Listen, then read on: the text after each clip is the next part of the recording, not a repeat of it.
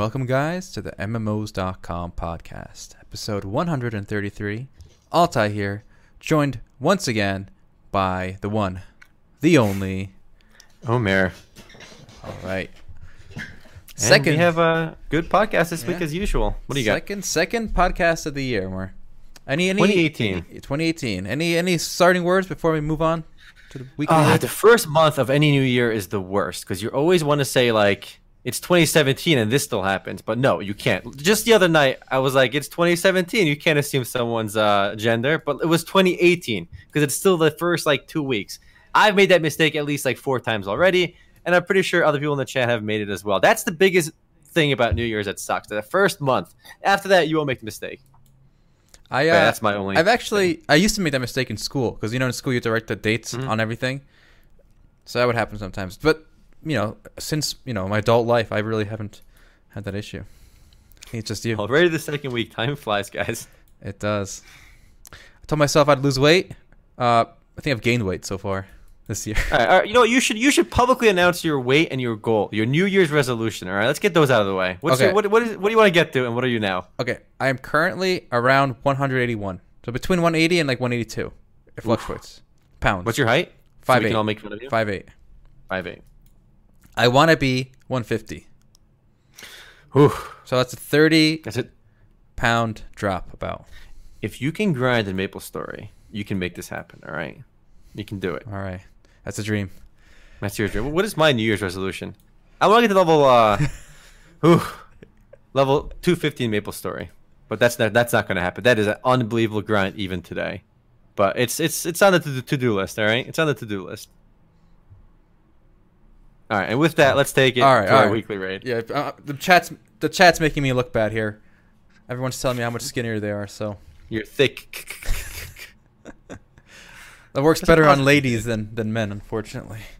All right, here we go, guys. I'm serious, I'm serious business. All right, we're gonna start serious this year, okay? We're And, uh, the always question. I had to ask is, uh, will 2018 be the year of esports? It's a little vague because what does that mean? A lot of people would probably say esports is already big, right?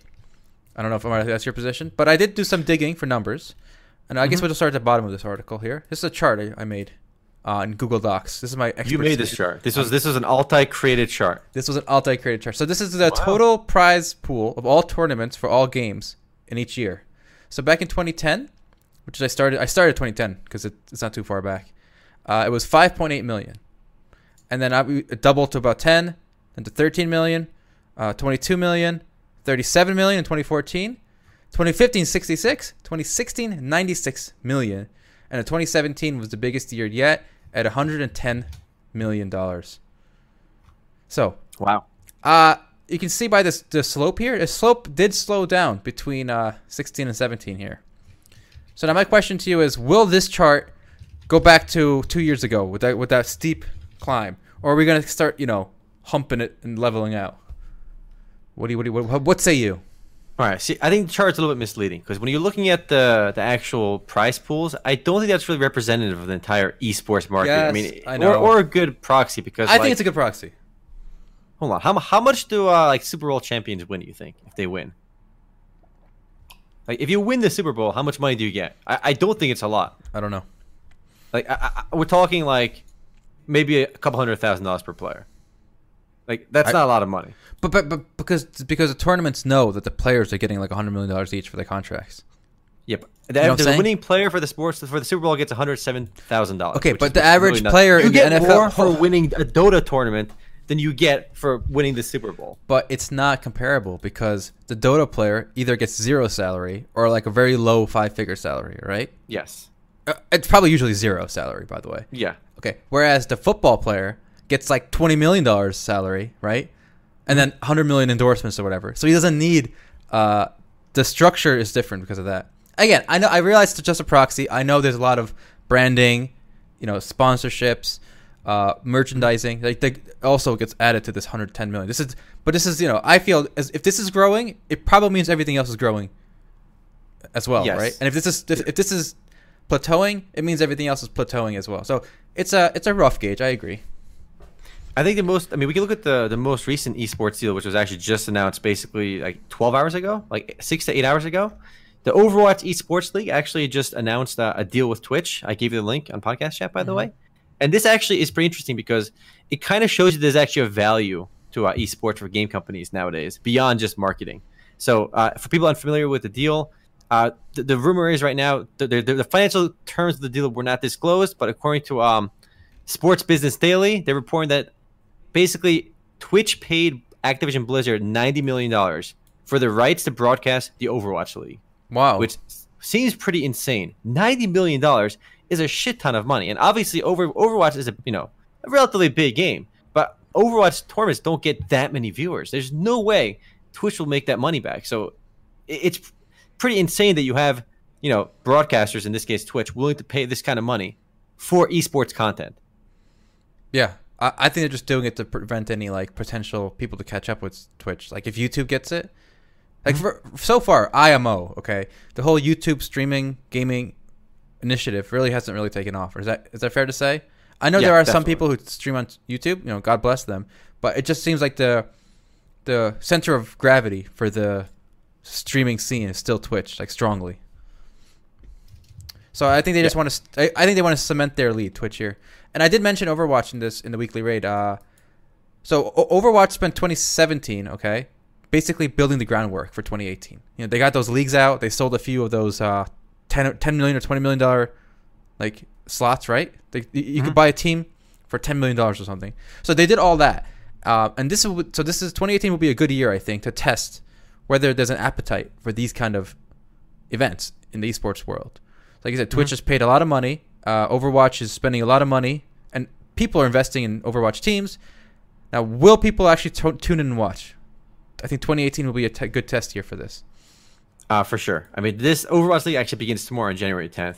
And besides this, the only other deal kind of like this was the esports deal between Riot Games and BAMTech slash Major League Baseball. That was announced back in 2016, and there was a $300 million deal which spans seven years. So it, I, I think it's amazing that the content itself becomes so valuable now. That Mhm. I mean, I don't think Riot Games makes money off esports. I don't think Overwatch can probably make money off esports either. But ninety million dollars is nothing to laugh at. I mean, obviously, running the Overwatch League costs a lot of money. Even even being a part of the Overwatch League, I think teams that pay like millions of dollars to, to basically register as teams. So Blizzard might actually be making money off this, or, or getting close to making money. Whereas most of the time, these become big money losers. I mean, ninety million dollars is insane. And again, we looked at the previous data that you know some of the LCS games for League of Legends gets more viewers than like your average uh like non like, like your average MLB game, or like even on par with some of the the basketball game, big basketball games outside of the biggest tournaments. And uh, I, I also do want to mention uh, some of the smaller studios that are really uh, doing really good groundwork. So Hi-Rez just held their expo again this year, and Hi-Rez has really been you know, they've been doing this for a few years now, and it's it's it's way more legit and well organized than I thought. I, I gave them credit for. The Smite tournament this year, uh, World Championships just just finished. It was a million dollar prize pool.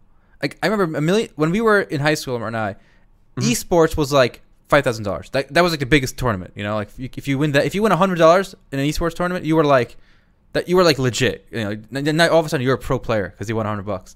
But now, Mhm. if a game like Smite, uh, Paladins also had their world championship. Uh, th- these games have you know million dollar prize pools. That's insane. That's really really big.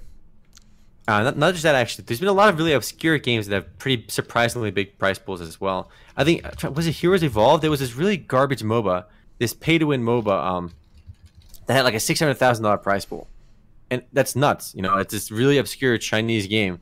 All of a sudden, is offering hundreds of thousands of dollars for for some bullshit tournament on, on a purely pay-to-win game. So like a lot of other games have started to embrace you know the, the esports scene as well. We're, we're starting to see it covered on ESPN.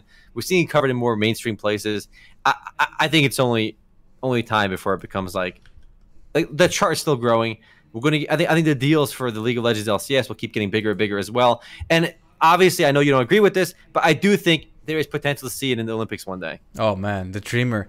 Uh, I want to quickly go over this. I've actually found this site when doing some research. I linked it in Mhm. chat. Esports earnings, and then you can break it down by game by by year.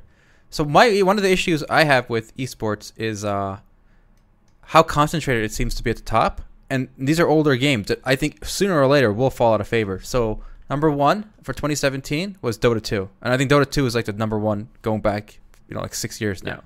Uh, Dota 2 at 38 million. So out of the 110 million total prize pool among all games, 38 million alone was uh, Dota 2.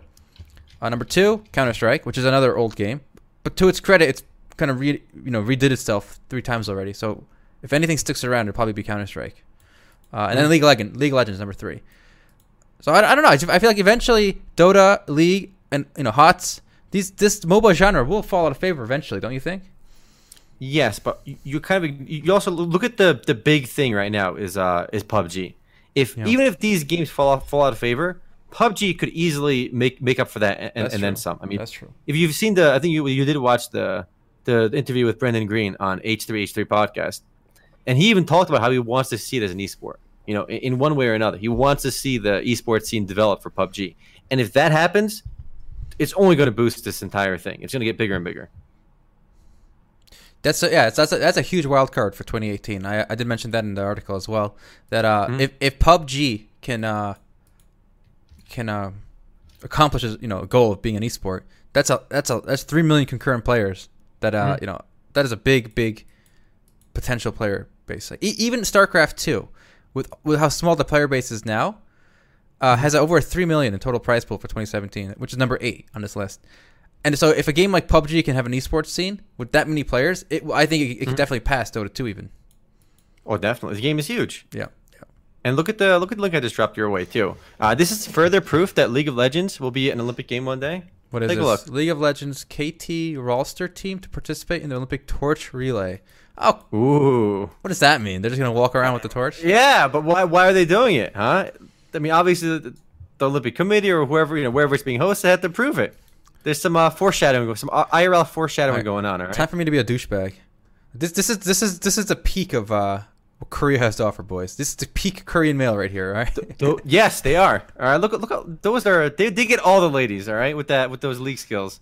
All right, they don't miss CS. All right, you miss CS, they don't miss CS. All right, all right. I guess not. that's why they get the waifus. All right. We'll see. I could definitely be wrong about this. I just don't. I don't see it. I don't see it being in the Olympics, and uh, I see esports still as more of a marketing division of each individual developer, more than like a rather than like a standalone scene or uh, industry. But you know, I could definitely be wrong about that. So it's been growing every year, and I keep doubting it. So maybe I'm missing something here. Again, ninety million dollars for the Overwatch League is insane. I, I don't think anyone thought they'd get that kind of money. I think a few of the reactions I've seen on the, on my own Discord is, "Holy shit, they're never gonna get that money back." I, I don't see Twitch making ninety million dollars off of this. It- It's near impossible to get that money back on that deal. I, like I said, I think it's just to stop someone else from getting it. But that, that's amazing for, for game companies. You know, that becomes the source Yeah. of revenue because if, if YouTube and Twitch are bidding against each other for this content, it becomes a huge win for you know the games.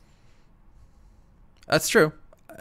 If uh if if that money can be plowed into, you know, more maps, game modes, characters, whatever, you know, it's great. Now the mobile esports scene Oh. though is also uh, is going to be its own thing as well. I mean, I- we, we, I think you linked the what the Summoners War, uh, the the Yeah. Twitch, the, there was a big tournament going on for that I think a, month or so ago. Yeah. and it was there was over thirty thousand people watching that. You know, it wasn't it was nothing to laugh at. You know, it's a mobile game, but people were watching the the esports scene on Twitch for that. So even that game has an esports scene. Actually, my favorite was uh, the World Championship for Clash Royale. Like uh, in terms of in terms of the actual uh, arena and stuff, the Mm-hmm. production value and stuff, this was pretty impressive. I, I got to find one when they're actually like looking at the arena instead of doing. All right, so they have a huge arena behind them, and the arena is kind of like the Dota arena where the floor is the actual map of uh, Clash Royale. Holy you know? shit. Yeah, it's a really it's a really cool concept. I wonder if the pieces are actually moving. Do you think there'll ever be like a Game of War or Clash of Clans like esports tournament where like you're allowed to pay to win? So you have two sides basically just pulling out their credit cards, and it comes out to like which side maxed out their credit card first, and then immediately you got to throw it on your credit card, pull up your wallet, and take a second credit card out, and start maxing that bad boy out too. Because you got well, you got to type out the, the the card number, the expiration date, all that bullshit. You got boom, boom, boom. Because No. those games are, are designed to have infinite money sinks. No, that's I not don't gonna think happen. so. I don't think so. And, and to Clash Royale's credit, I know a lot of people say it's pay to win. Uh, maybe the casual mode is because you can just buy more copies of a card. But Mhm. in the tournament or competitive, you know, modes, uh, all the levels are equalized, right? All the commons are a certain level and stuff. So Mhm. it's a it's totally skill based. It's not it's not you know pay to win. The tournaments, at least. Yeah. Right? It's fine because they make it so the tournaments are, are fair, and they make it so your matches with friends are fair. So if you if you challenge your friend in Clash Royale, it's a perfectly balanced game because it, it auto balances the levels. But when you play your ranked mode, it, it's it's the pay to win mode. Yeah. That game Mhm. actually reverses everything. So the the ranked mode is the casual mode, and the and like the the custom game, the private game, is the actual mode where it's competitive. Yeah, and more and more schools are also offering, I think, esports uh, scholarships.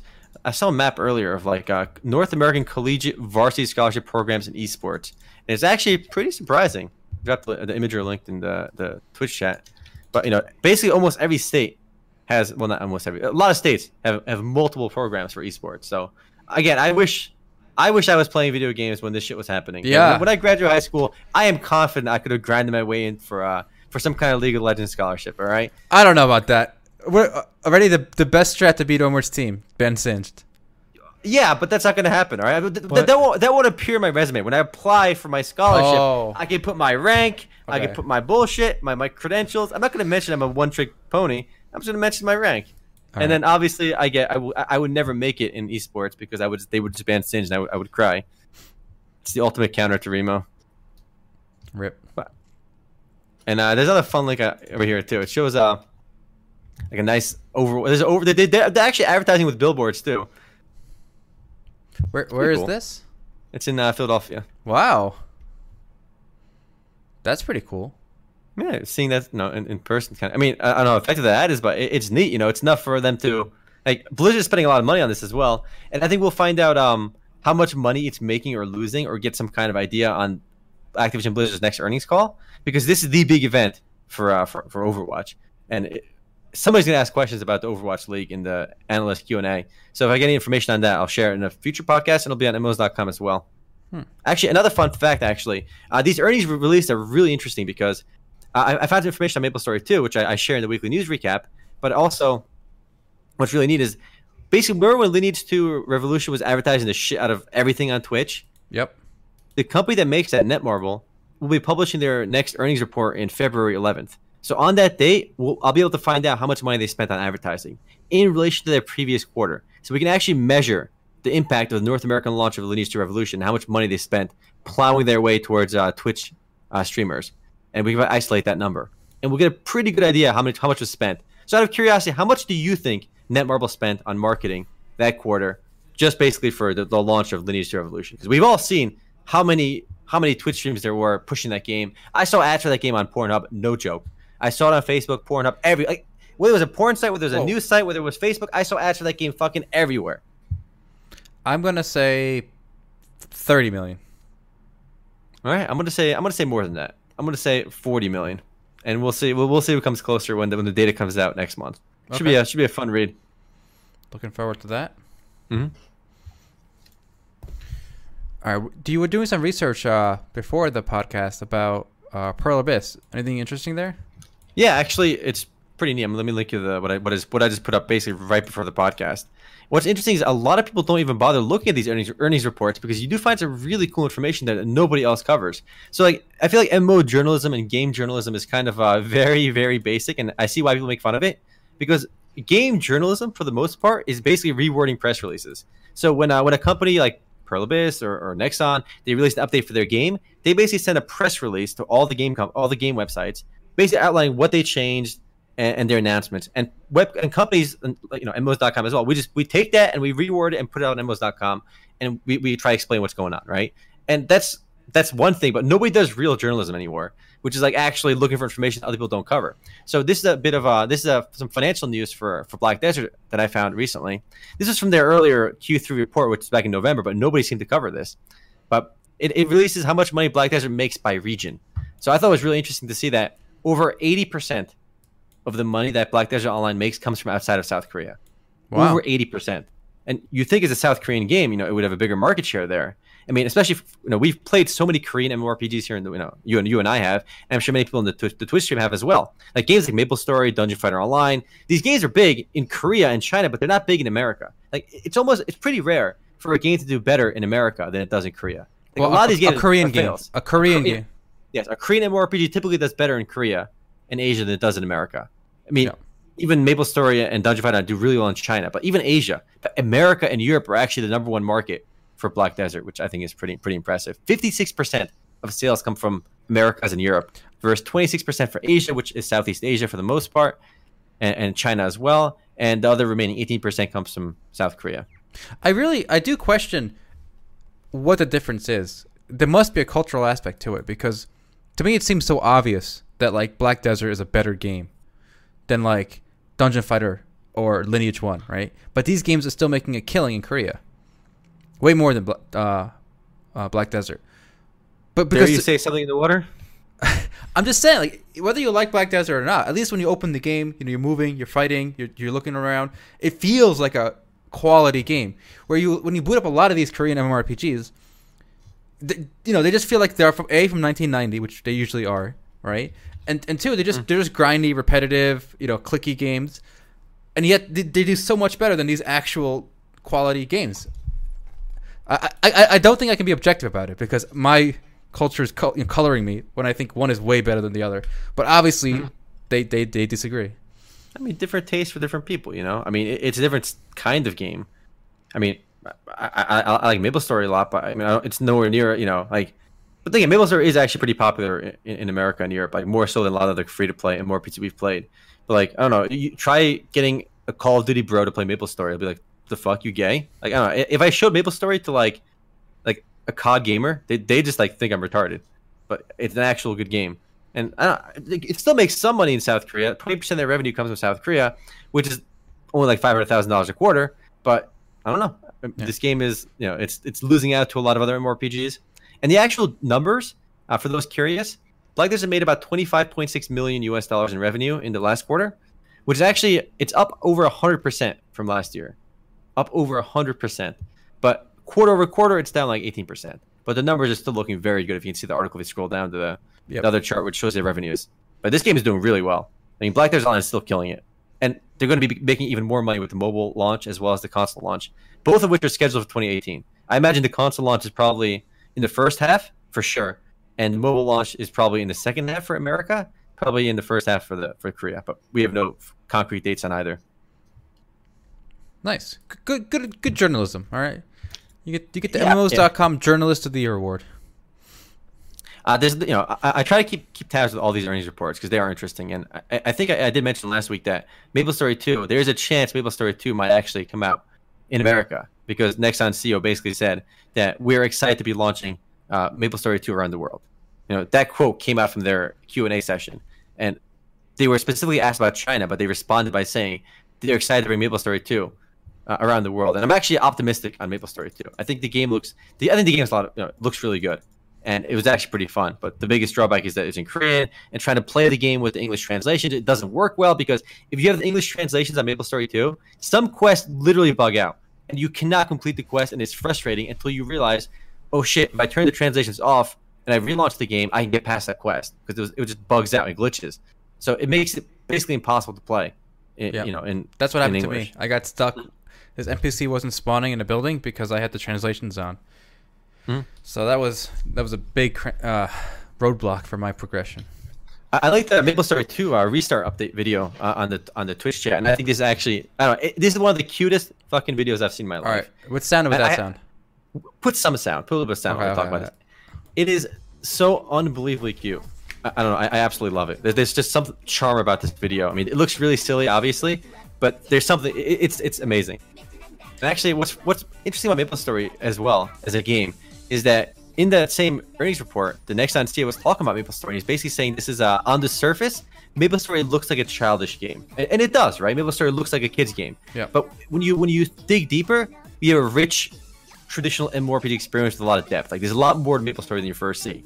And he was basically saying that Maple Story 2 is the same way. You know, at the first look, it really looks like a pretty basic game. But once you get into it, there's a player housing, there's so much customization. It, it, it's an actual, you know, it, there's a lot there. And I would say there's, there's probably more depth Maple Story 2 than Maple Story 1. I mean, the amount of stuff, the amount of player customization with, with player housing, the way that's handled is actually remarkable. You know, we haven't seen, I haven't seen any modern MMORPG really do a persistent world housing remotely well.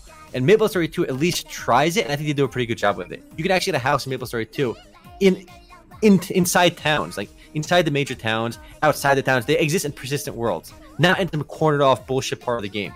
And I think that, that that's really well done because player housing is something I really like about MMORPGs. It, it adds to the really social experience of MMORPGs, and I don't think any other game really did it well until you know.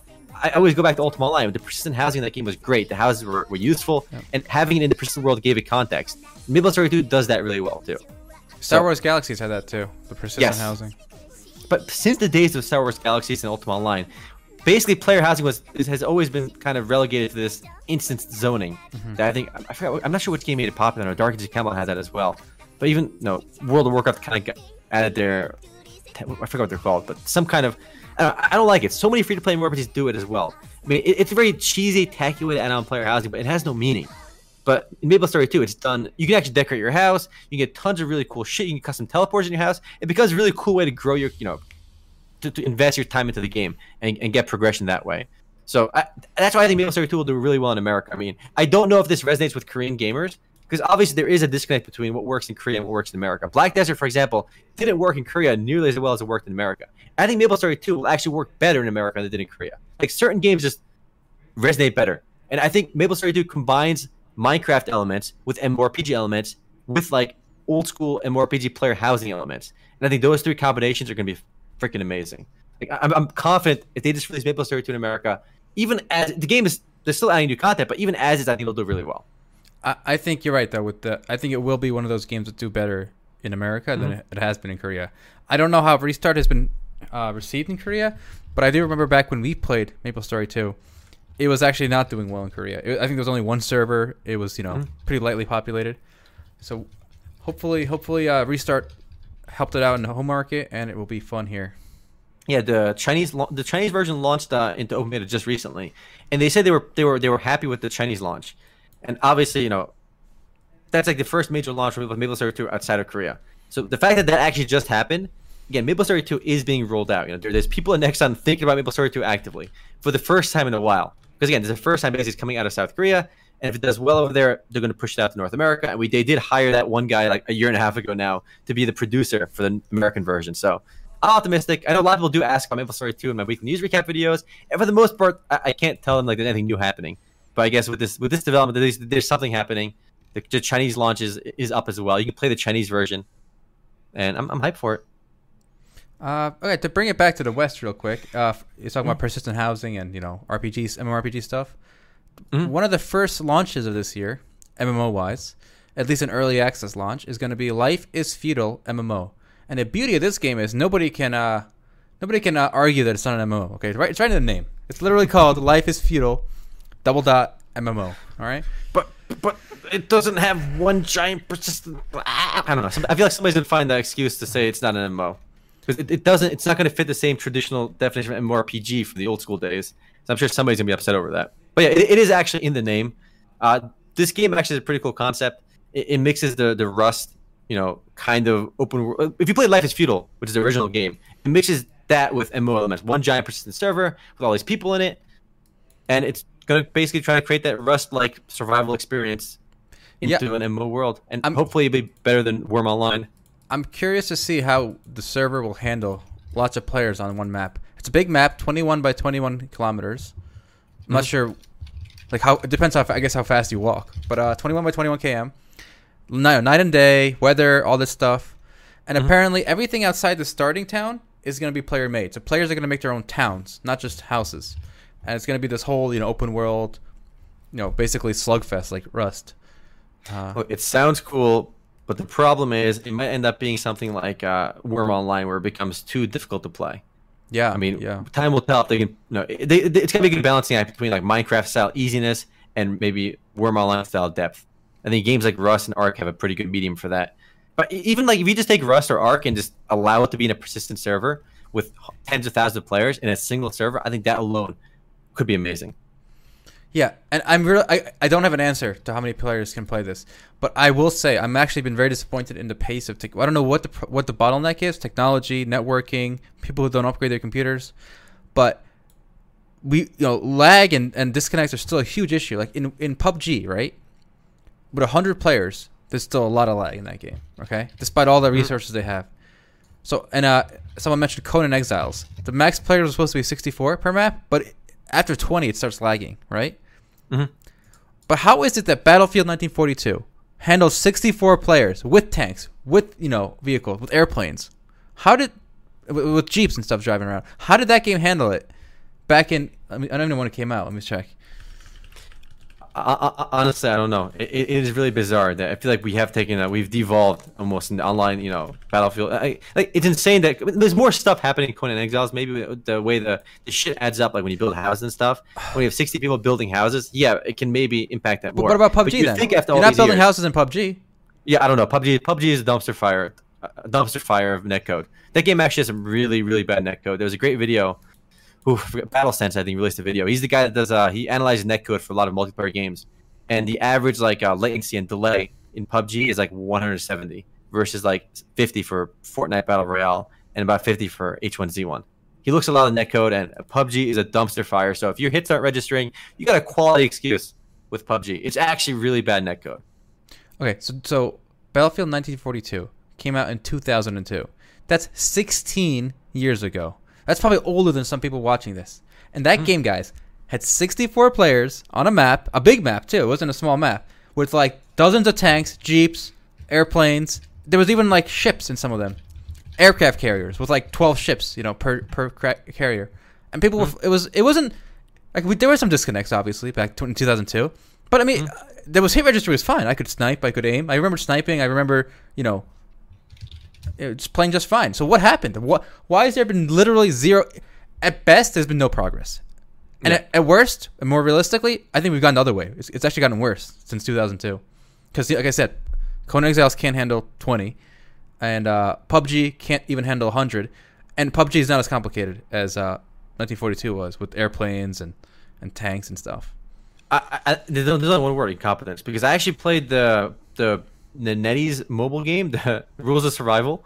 I was just playing for fun, and the game actually doesn't have like that same lag problem or performance problem. The game actually runs really well on my iPhone, and it, it, it- I never had the, the, the disconnect problem or the or the latency problem or even the FPS lag, which PUBG was plagued with for a long time. So it works really well on mobile for a lot of games for like this this mobile game already.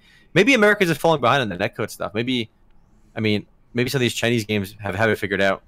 May that's a good point. You know, that's a good point. I mean, obviously the artists are getting better. The the 3D graphics are getting better, right? Rendering. But maybe whoever's in charge of the lower level coding, I don't know. Maybe they're just slacking. They're sleeping at the wheel. Who knows? Who knows? Uh, Maybe they're all using the same uh, engine, the same netcode engine from forever ago, and it just sucks. But I agree. with you. It's unfortunate it's really devolved. This, it really hasn't gotten anywhere. Yeah. You know, you think by now we'd have like you know, the dream of playing Battlefield 1942 for us when we were younger was that holy shit, if we have 1942 today and it's got 64 players, in like five years from now, we would play the same shit. We're gonna be on Omaha Beach with 500 people, like 250 versus 250, Omaha Beach landing, fucking amazing shit, right? That never happened. That dream never happened. it, it just it basically peaked at 64, and that was it. It actually went is down. insane.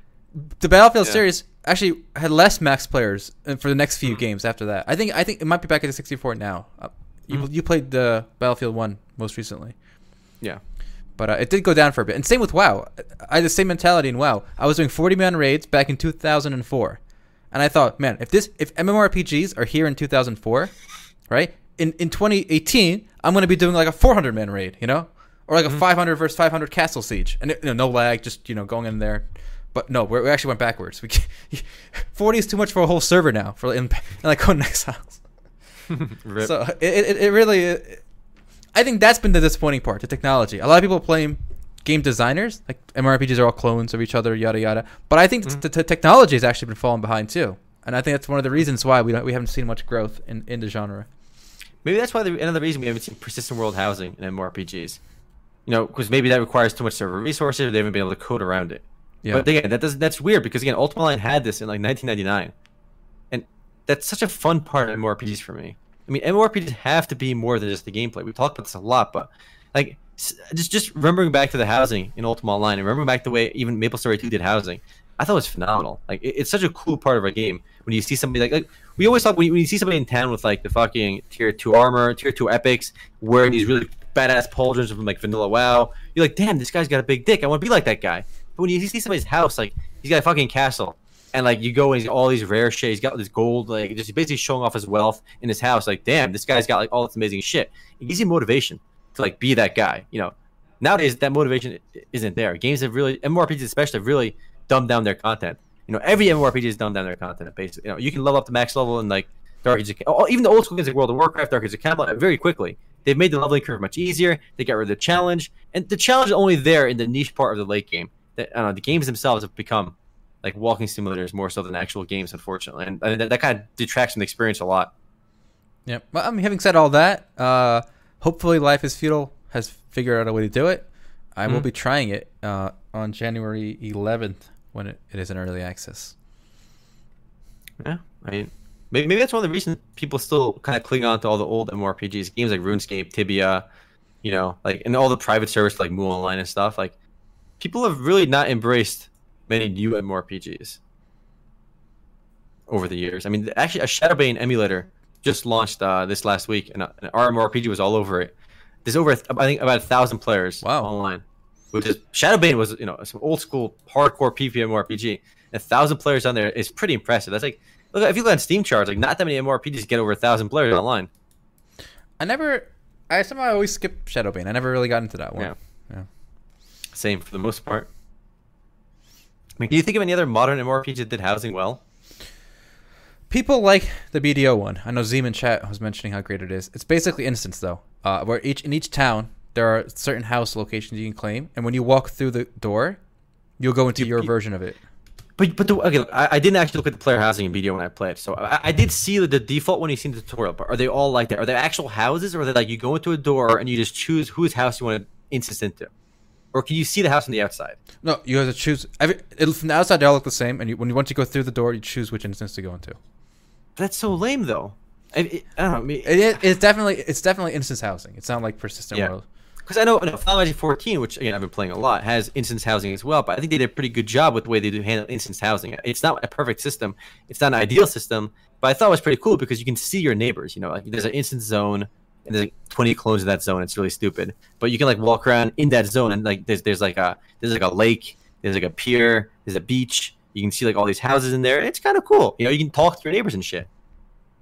So, is there like no neighbors?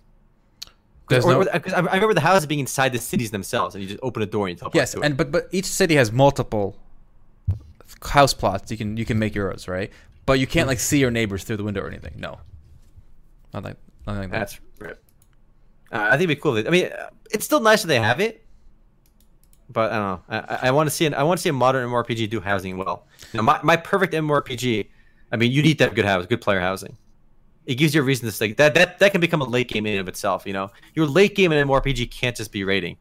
You know, the Mhm. end game P or even end game PvP. You need to have like PvP, PvE content, raiding, crafting end game, housing end game, uh, exploration end game. You, you need all that shit. I mean, it just I, I need a reason to stay in an MMORPG, and if it's just raiding, because like if you look at just raiding, with Final Fantasy 14, for most people, once they finish the the last tiers of raiding, they're done. You know, and and most uh, anyone that really goes mega hard- try hard can do that. They're arguably now with Mega Coil they can't because that's like the really aspirational content, which is great. But you know, once you reach your, a lot of people to basically log in, do your do their four raids, you know, a week and log off, and that's uh, that's not healthy for an MMORPG. My perfect MMORPG is Peria, but it's never coming out. Feels No. bad, man. I don't. So think it's, it's I, I'm with, I'm with you, dude. Everything we read about Peria Chronicles, there's hype behind it. You know, I, I'm still excited for it. There's been no release date, nothing, but it, it hasn't been canceled yet either. So there's there's some, you know, there's, there's still hope for it. I'm looking forward to playing Peria eventually, though. Peria Chronicles hopefully will uh will revive the dream. any any uh, hype for Hyper Universe? It's also coming out this month. it's coming out this month. There's, Yep. there's, I, I got minimal hype for that one. Honestly, it's, it's another MOBA. The, its size is a little bit different, but I, I still have. Uh, there's, there's one thing about online games that really grind my gears. Maybe it's just me being uh, particularly picky, right? But when a game, especially a multiplayer game, requires you to do this like lengthy tutorial, and they require you to do some kind of placement matches before you can play with friends against bots, freaking grinds my gears because in Hyper Universe, you had to do like about back when I went back when I first went to early access, you had to do about two hours worth of AI games. So it's players versus AI, and after you reach a certain level, you can start playing against actual opponents. but until you beat the AI for about two hours, you, you just couldn't play against people, and that is insane. Like I, I can't in good conscience ask one of my friends like, hey, yeah, let's go play Hyper Universe Early Access together. I'll give you a key. Like I had keys to give away for the game, but like I couldn't ask my friend to play two hours of bullshit just so we can play together. I'm not going to burden my friends for that. Forcing AI games is unbelievably counterproductive. People that played MOBAs before don't want to go through that bullshit. Give people an option. Like, hey, are you new to the game? Okay, then you gotta do like do this. Or if you're gonna force people to AI games, do like one or two. What the? Who's doing ten hours of this? Two hours of this bullshit?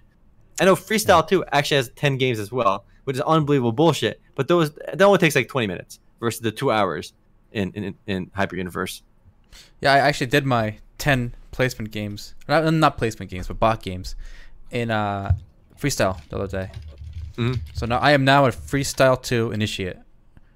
Yeah, I'm, I'm level 47 in freestyle in my center, and it's a game. I've, that's been the game I've been playing uh, this last week, last two three weeks actually. Freestyle 2 Street Basketball. I give them some some endorsements. So if you if you're curious about uh, playing a sports MMO, give Freestyle 2 a try. I, I honestly don't even like basketball games or any sports games, but that one's that one's a keeper, boys. That one's a keeper. Yeah, actually, that's a good comparison. Uh, Battlerite did the uh, tutorial well. And I Mhm. will say, even the freestyle one, you know, again, 20 minutes for 10 games, it's bad, but it's not terrible. The problem is MOBA, the, the MOBA genre. Because in a MOBA, if you're playing against bots, well, not only is it like monotonous, because like you already know you're gonna win. There's no like chance of Mm. like losing. But two, it takes a while to win because of towers and stuff. And three, you don't actually learn to play by playing bots because the the way you play against bots is always pushing forward, right? There's no there's no Mm. sense of you know pulling back, dodging. So you don't actually learn to play the game. Mhm. So when you actually play against a player, if, if you're using the same mindset that you learned in a tutorial, you're just gonna get killed because you're gonna run up to them, spam all your buttons, and then then just die because you're standing there. It just it's, don't it's I- yeah, it's not a good way to teach the game. Does anyone like to like? Do any like actual gamers like tutorials, like or like lengthy tutorials? It's like the most frustrating thing in online in gaming. If you can skip it, it's fine. But like, I don't know. It just it really pisses me off when a game. It almost feels like maybe I'm, maybe it's just me and I'm just being unreasonable, and that's possible, right? I almost feel like a game is insulting my intelligence when it forces me to go through the tutorial. It makes me feel dumb. Like it's trying to hold my hand in this shit, and I I, I, I get like actually frustrated, and I actually get mad. I actually left a negative review for Hyper Universe because of the mandatory tutorials, and not just that, because I, wanted to play the fucking game, which is what made it exceptionally bad. I, I left a negative review, and I commented on like every one of their dev posts on Steam saying, "The fuck, get rid of this shit," and I complained about it. Like, I don't usually do that, but I actually wanted to play this game because my friends were saying it's fun, but I didn't want to do that bullshit. I eventually grinded through it, but I'm still pissed off about it. I'm still salty. Well, there it is. Someone in chat, here, Lucifer's King, says uh, it actually is possible to lose to the bots because he was in a match where that happened. I, I would be shocked. I thought the bots, the bot matches in Hyper Universe were just super one sided. It was like 20 and 0, you know, everyone on my Mhm. team. But I, I mean, I guess anything is possible. I, maybe they were AFK because I, I wouldn't blame somebody for just going AFK once they launch uh, this bot match just to get through it. Mhm. Or what about the what about what about when games like hide the fact that they're bot games? 'Cause I know Oh. Paladins did, does that to a degree. I know Master Master does it as well, and for most recently Freestyle. So because Altai was get, doing his placement games and Freestyle as AI games, right? And you it, it's basically a three on three game, and everyone's AI except you, and it, you're required to do that before you play with other people. And the bots in Freestyle have actually pretty clever names. So did you remember some of them? Yes. So one of the one of my teammates' names in freestyle was Tall Asian OP. I thought that was amazing because freestyle is a Asian game and it's about basketball. So Tall Asian OP was just a fabulous name. I thought. And not just that, I was watching my friend play as well, and one of the one of the bots in the lobby gave him an XD face. So the bots are programmed to have randomized names that could be believable human names with numbers. Like there's one guy like XX the Legend XX, and like they just drop XD faces in the lobby to like make you think they're players. They're not. They're bots because they didn't fully hide it. Because if you click F5, you can see your ping in that game, and if the bots don't have ping, it means they're bots. You know, if a player doesn't have any ping, it's just blank. It's they're bots. So it, it's pretty silly to see games that try hiding the fact that they have bot matches because even the developers realize players hate this shit. You know, so they're trying to kind of sneak it in by making people not realize. And somebody mentioned Master X Master, they did it as well. Yes, once in a while in Master X Master, you would actually queue against bots when I think you couldn't find players right away. Only in the early levels. Only in the early levels, which again was unbelievably stupid and frustrating. You think in the future, if they ever make AI, okay, imagine like you're playing an MMORPG, but all the NPCs and monsters are AI, like actual like feeling AI, and you're just running around killing them, and they're stuck in there. Honestly, not not just that. The players could be AI as well eventually. I think if our AI, if AI technology ever gets like really fucking good, where it becomes like every monster in the game can become like this sentient, like, not actually sentient, but like it can fool you to think it's sentient, right? A sentient being. It could be freaking amazing. Like I don't know the. I, that would that would revolutionize MMOs or online games. Even like imagine all the players are bots as well. Like and they just talk to you. You have a relationship with them. You cyber with them. You send them dick pics, and they're just they're just AI, and you don't even know. Surprised there wasn't like an, uh, an anime about this already. So I can imagine like these orcs that are always programmed to attack the town at like three at three p.m. sharp. The orc horde respawns and attacks, and then but one day they decide like they figure out they're just AI and they don't attack, and all the all the players are waiting for them in town, but the orcs like hack into the system and like disconnect the players. that'd, be, that'd, be, that'd be a good anime or There- something, There, there should be, yeah. I feel like that could be an anime like a show that. or something. At that point, would it still be an MMO? Let's say, like, let's say you play a game entirely by yourself, right? Or at least you think it's MMO, right? You, you know, but you're the only one playing. Everyone else in the game is uh, is a bot. But they're such good, clever bots. They're basically tricking you to being think, thinking they're players. Is it still an MMO? Altai, what do you think? Yes, because if if they, if they are indistinguishable from a human player, then Mhm. they're they're then they're, they're the same thing as a player. They're not a human player, but they're a conscious player. But, You know? but they're not a human player then. Well- so like if I, if I give if I if I show you an art to an art piece, right? Like next to uh like uh, there was actually a really good post on Reddit about this. There was uh, like a piece of paper, and on the cap you could see like a bottle of beer, and there was a drawn beer can, right? Like next to each other. The drawn one looks indistinguishable from the from the real one, and Hmm. he like he rolled over the fa- the the fake one over the like the drawing, and like that's the only moment you realize it was fake. Wow, So like, does that mean it was real? No. So maybe it's I I don't know. I don't know either. Deep. But the emergent gameplay that would arise from that would be amazing. Because I think the problem, like a lot of MMORPGs, the dream for MMORPGs is this concept called emergent gameplay. Mm-hmm. And games like Guild Wars 2 have tried to make this like kind. They try to program it into the game, right? With like the some spontaneous random quests throughout the game, right? And they're kind of cool. Like by far, it's one of the better, one of the best quest systems in MMORPGs. Emergent gameplay has to rely on players more so than um, than these these quests that pop up. Yeah, the quests bring players together, but there's got to be mechanics in the game for players to do their own thing, which I think a lot of MMORPGs kind of fail at today. Like there's got to be something built into the system of an MMORPG where emergent gameplay just happens, and that's one of the reasons open world, uh, full loop PvP games did have that, or not even full open world. Like again, World of Warcraft.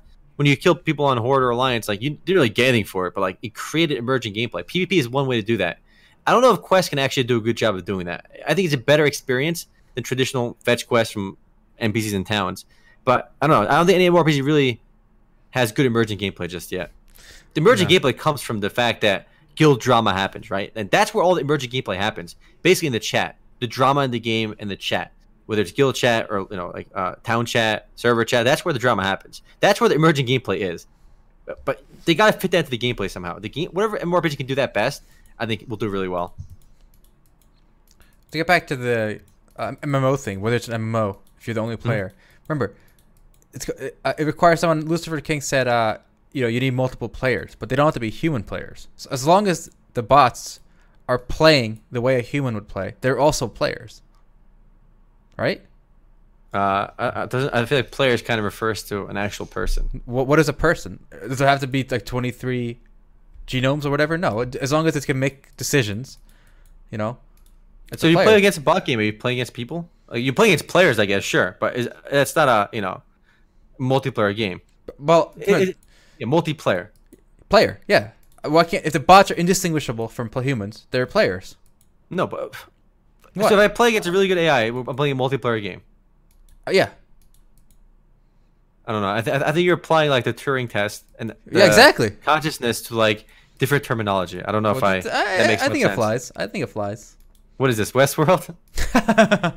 look, look, it, it might not be an MMO, like strictly speaking. In that case, or multiplayer game, strictly speaking. But for all intents and purposes, it is. If you believe you're playing a multiplayer game, whether you're you are or not, doesn't matter. But how can You you, know, convince me that you're not a bot? your Well, reality- what if you're a bot and this world is like a program or whatever? So Oh, sure, you. if if any, if I have to make the same assumptions about you, and, I, and if I'm playing a game and I'm playing on my screen and your your Yeah. avatar is looking at me, if the same assumptions apply to that avatar as they do to you in the real world, then then you're, that's a player. Yeah, again, if- if you believe it's a player and you're convinced it's a player, it is a player for all intents and purposes. Doesn't mean it is. You know, for, for you it is, and that your reality becomes it becomes real for you. For you. For you, well, yeah. Okay. All right. I, I guess we'll agree to disagree on that. But I think that that'd be awesome though. Just what if AI ever gets that good? I think AI is still kind of uh you know pretty lame. But that'd be a really cool application. Like I I think that'd be way cooler than bots. Like there was a Dota bot that played uh Shadow Fiend ran down mid, right? It was kind of cool, right? The, the, the mechanical skill involved Yeah. in that, and we've seen Dota bot, we've seen bots play like chess really well. Played, I mean, the, the Google bot beat us the World Championship at Go or something, and bots are playing those games really well. But if I can see a bot convince people that it's it's, it's a person, like the, the Turing test, in MMORPGs alone, like that would be unbelievably cool. If you could just talk to somebody and not know it's a player, that'd be amazing. And And someone, then you like, yeah, and someone in chat mentioned uh, they wouldn't make a game just for bots to play each other. I disagree with that. I think one of the best learning environments for like consciousness would be a MMORPG populated by just bots playing with each other, and then they, you could have generations of that to breed the best and most successful kinds of player. Like, like the best P raider, the best AI raider could come from like multiple generations of breeding raider bots. So I think there would be a, definitely a use case for running the game just for bots. Yeah, that actually gives me a. I, I, I got a funny, funny business idea for a stream. All right, I'm gonna pitch it to you guys live on the podcast. All right, minor side distraction here, but let me know if this is a good idea. We have, it's it'll it'll, it'll almost be like um salty bet, right, where bots are playing each other, but it's very easy to set up. So what what it will be is, we'll take up a game like Mario Party, like Mario Party Five or something, and we'll put four bots to play against each other. That's it. Four bots just playing against each other. And players can bet on who's going to win. And we take a cut. Thoughts? Let's do it. Isn't that genius? Because there's so mm. much RNG like, from the beginning of the game on where people will land. Like certain bots, like the way they interact will be completely different. And you can even like change it so like if you bet on the, the easy bot, you get like three times your money. If you bet on the hard bot, you only get like 1.3 times your money. You put different stats on it. Huh? I'd watch it. I got Optoids that did watch it. Anyone else? Yay or nay? Good idea. Great idea. Okay, we gotta straw poll this later. All right, we got straw poll in the post game. I, I feel like that could be hella fun. You could bet with like salt, you know, with like fake money. I got it. Something that's salty, but like you said, with ICO, you gotta you gotta bet with currency. You do you mine? Yeah, some bullshit digital currency that you can MO, with MO coin, which we're gonna set up, and we'll be rich. There you go. Underground video game gambling. I had no idea what video to play while we're talking about AI, so I searched cyberpunk music and and I put up this picture of this car. I don't know. I don't know. hopefully That's this pretty. Uh, hopefully that's this puts you in the mood. For me. I like it. Again, I think uh, we need AI and MMORPGs. I'm waiting for that, but unfortunately, I'm not optimistic on that happening anytime in the next like 30, 40 years. I don't think AI is anywhere near that just yet. We're still trying to figure out how to play Go. To actually trick people into uh, thinking they're human is, is, is way off. There, there are chatbots out there you can talk to today, but they're not very good. no, they're not. Yeah. All right. Uh, let's see what else we got coming out this year. Any other goodies? I'm still excited for Peria Chronicles, but it, that, that's that's, That's, not. that is know. not coming out this year. Oh, you talk about a game that shut down this Okay, year. Let's do it. Uh, T- Tiger Knight Empire War. I'm not sure if anybody still remembers that game. It shut Uh, down. it, it's shutting down tomorrow. oh my goodness! 10th, What a loss! What a loss! I remember playing this one. I am I am actually very proud of the way I started this news article because I don't know shit about music, but I feel like I, I- incorporate some quality pop culture into this. So I, I love as, it. In the immortal world, in the immortal words of Queen, another one bites the dust. Tiger Knight Empire War is scheduled to shut down tomorrow. That's like the one music reference I've made in my life, and like something I've written. So I, I'm giving myself mega props for that. Man, what right. a what a game! And that is actually the only song I know from Queen. Literally the only one. But yeah, the game's shutting down tomorrow. It, it was it was kind of different though. This one it was like this this weird Dynasty Warriors esque game, maybe by a Chinese company too, but it was actually different from any other free to play game no I played. Yeah, I, I think we played this for uh, Sunday Funday one one week, and I was just confused by this one, to be honest. Mm-hmm. Actually, somebody on Facebook sent me a reminder this game was shutting down. I, they didn't announce it themselves, or I didn't, I didn't get I didn't get a press release about it. So, Sun and Orochi, appreciate the heads up on that one. Grazie. I did not know We Are the Champions was from Queen. Sleepy Strike. No, I had no idea. My musical knowledge, my musical elo, is literally like zero. For Honor and Lawbreakers are next. I mean, Lawbreakers, I think it's teetering on uh on, on shutting down, but they keep saying they're going to keep trying. But who knows? Nexon, basically already gave up on it, but Boss Key is still still trying. We did not talk about Paladins Battle Royale. How do you feel about that? I feel like that another Ooh. another one joins the uh, hype machine. That's a big one. Paladins Royale is a big one. I, I think it's actually a really cool idea. I mean, we've seen Battle Royale knockoffs, but seeing it with a, a Battle Royale spin on a hero shooter is pretty fucking amazing, actually. Just I'm trying to think like if I could play Paladins characters in a Battle Royale setting, that could be really cool.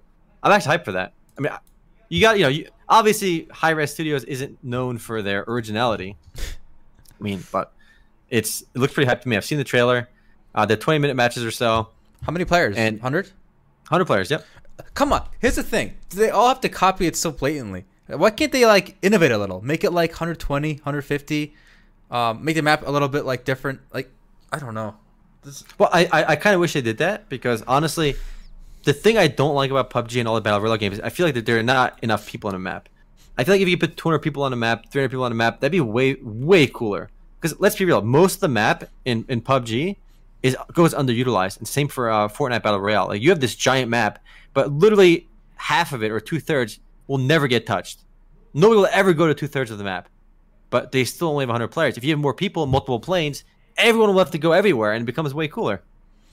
all right, I, I got an idea, guys. You know, uh, the Switch came out, and I Mhm. think so. The Switch version of Smash Brothers is going to be Super Smash Brothers Royale. It's going to be Ooh. it's going to be a hundred player map. you you pick a character like Pikachu or Mario. You get you you, you parachute onto the island. into, into, Genius. into Peach's castle. You know all the rooms and stairs, and you got to you got to find each other and just beat each other up. And, and, uh, you know, if you get fall, if you get knocked off the island, you die. And every time you get hit, it raises your percentage, like it doesn't Smash Brothers, right? There you go. And if you hit by like a smash tag, you might knock you off the island if you're really close to the edge. Boom. There it is. One stock. Ga- of course, it's battle royale. It's gotta be one stock gaming. But I mean, though these maps are about 300 times the size of a, a traditional map on on on uh, on Paladins. But doesn't that look cool though? Because It does we've look seen good. so many. It looks. It actually looks interesting. I actually want to play it. Yeah. because it's you can you know you have abilities you know it's a it's a hero shooter i think what's funny is um there was a quote from the Hi-Rez ceo about games like not being original anymore i feel like he is a part of the problem for that Pot calling kettle black. Mhm. There's no originality in video games anymore he said unique ideas or something let's see if we can find the quote yep i can't find it but yeah it, it's yeah, I- I'm, I'm hyped for this one I feel like the graphics really work to his advantage here. It, it looks a lot like it looks like a smoother, cleaner Fortnite.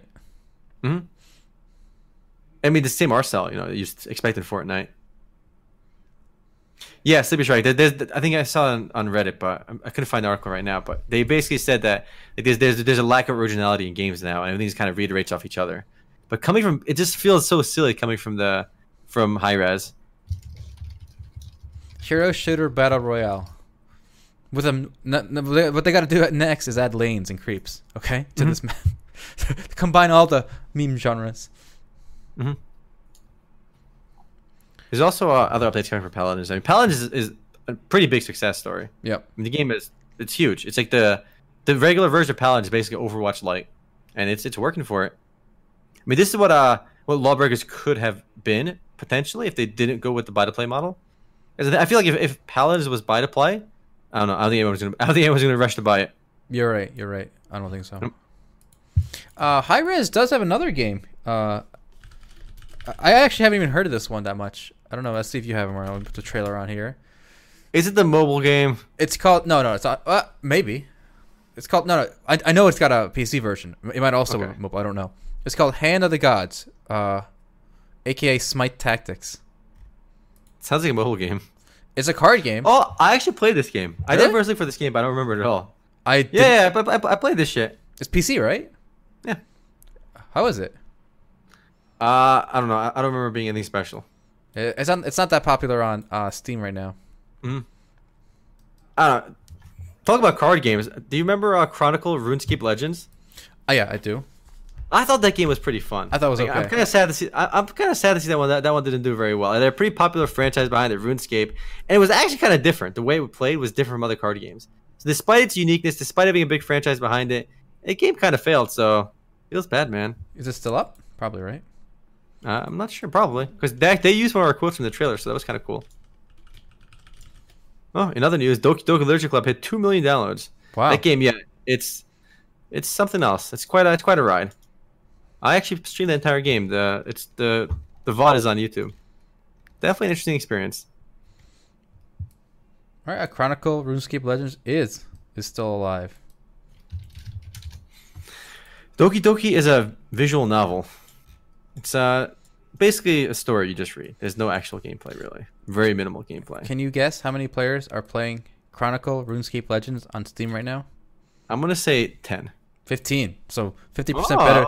50% better than you thought. That's pretty Ah, they're impressive. doing they're, they're booming, all right. They're booming over there. no, yeah, the game's not doing well. Gwent is still doing pretty well though. But I feel like too many there's too many card games now. I, I don't think the card game, you know, digital card game market is really that big. Mhm. You know, it's going to be dominated by Hearthstone and whoever's number two and three. You know, Shadowverse, they, they have all the players. Everyone's kind of fighting for scraps at this point.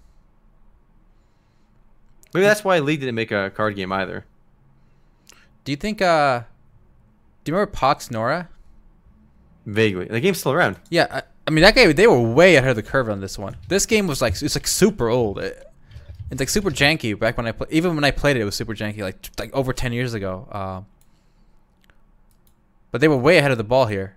Uh, it's basically the miniature game, uh, collectible. Uh, at least they're original though, even back all the way back then. Nothing's. I I I don't think any of the games that came out recently, including you know whether it's RuneScape, uh, whatever Chronicles, Legends, Mm. or um, or this game, the Smite one. None of them are as as in depth and interesting. I think as Pox Nora. I just wish they would be like redo like the engine or something to make it a little more smooth.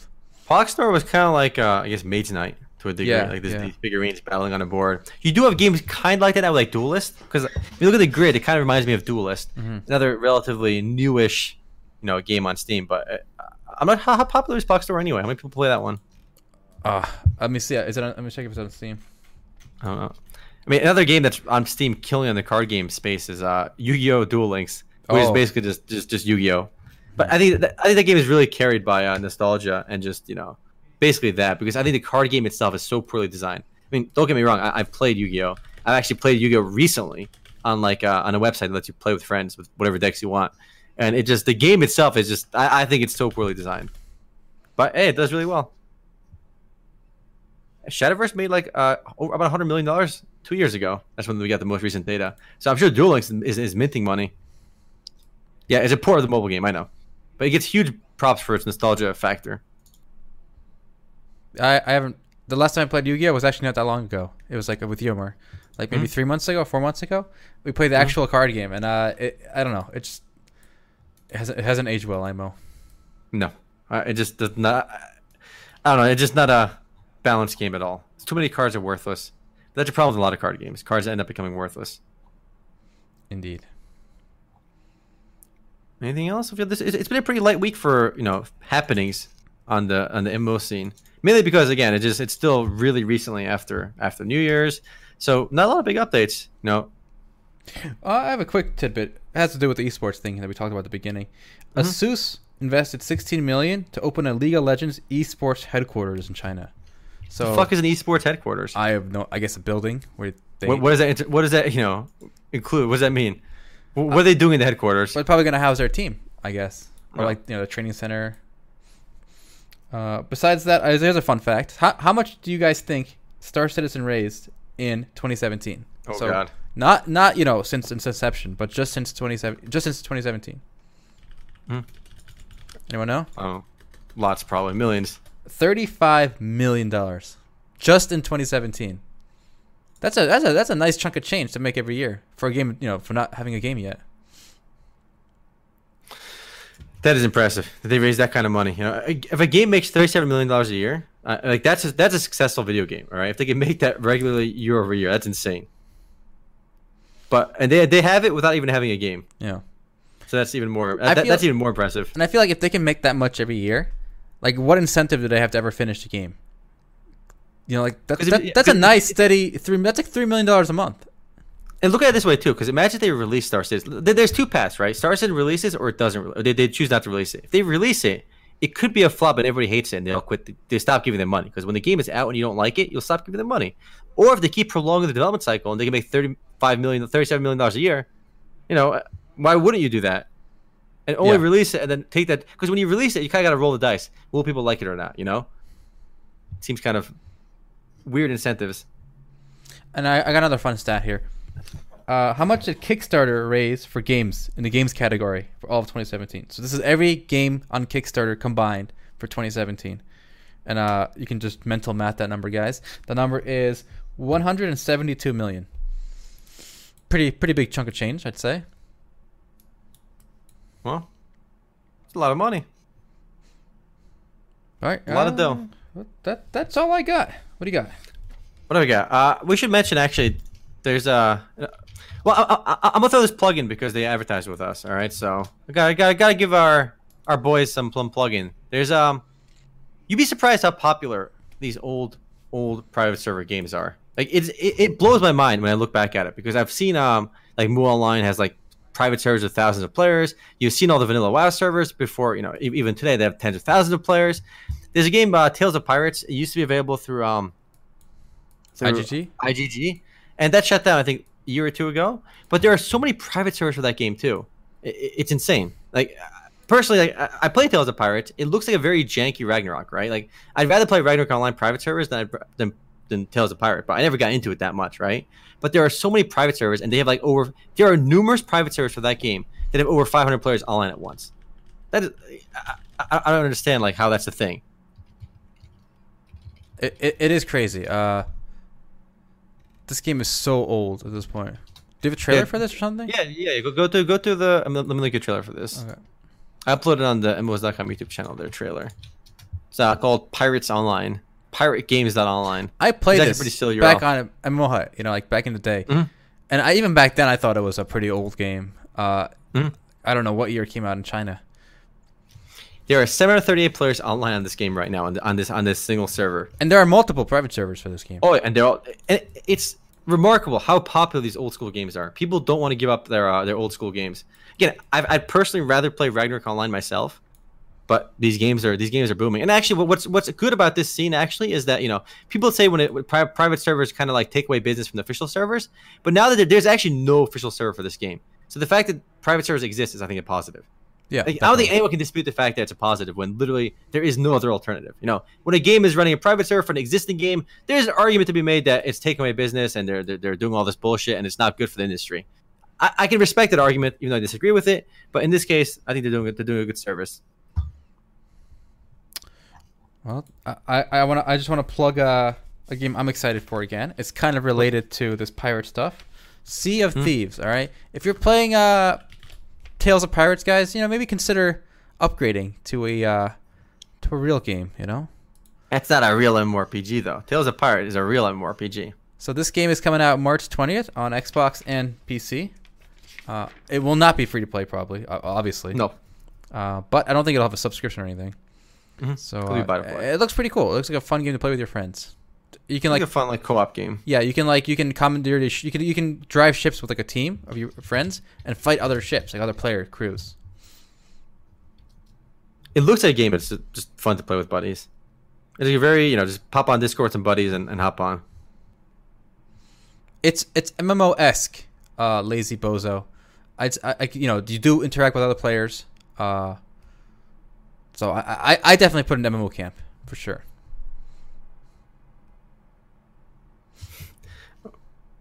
That's funny. There's a lot of Twitch spam lately. Pretty pretty impressive how much Twitch spam has been going through. Yeah, yeah, I delete those as soon as I see them. Are we getting spam? I don't, no, I deleted. Don't worry. oh okay. Oh, I see you banned one guy. Yeah. Hmm? Oh, one, one, one more link I want to drop about esports. I thought it was pretty funny. Uh, it actually only applies to the. Where, where, where to put it? There's actually anti-doping now for uh, for League of Legends, but only in the Brazilian version of the game, Anti doping, like like anti-drugs, performance-enhancing drugs. Riot Games approved the doping control for the for the Brazilian league in League of Legends. doping with what though? Like Adderall? What are they taking? Uh, me- everything probably. They include uh, doping control would also include the consumption of multiple prohibited substances as social drugs as well. But you know, I guess others other stuff too. It says, mar- but if you take marijuana, you're gonna play worse, not better. Yeah, I I feel like that would definitely slow you down. I know. I don't know what. Uh, yeah, it must be. It must be Adderall because that's the only thing I can think of that. It would help- actually improve your game. Yeah.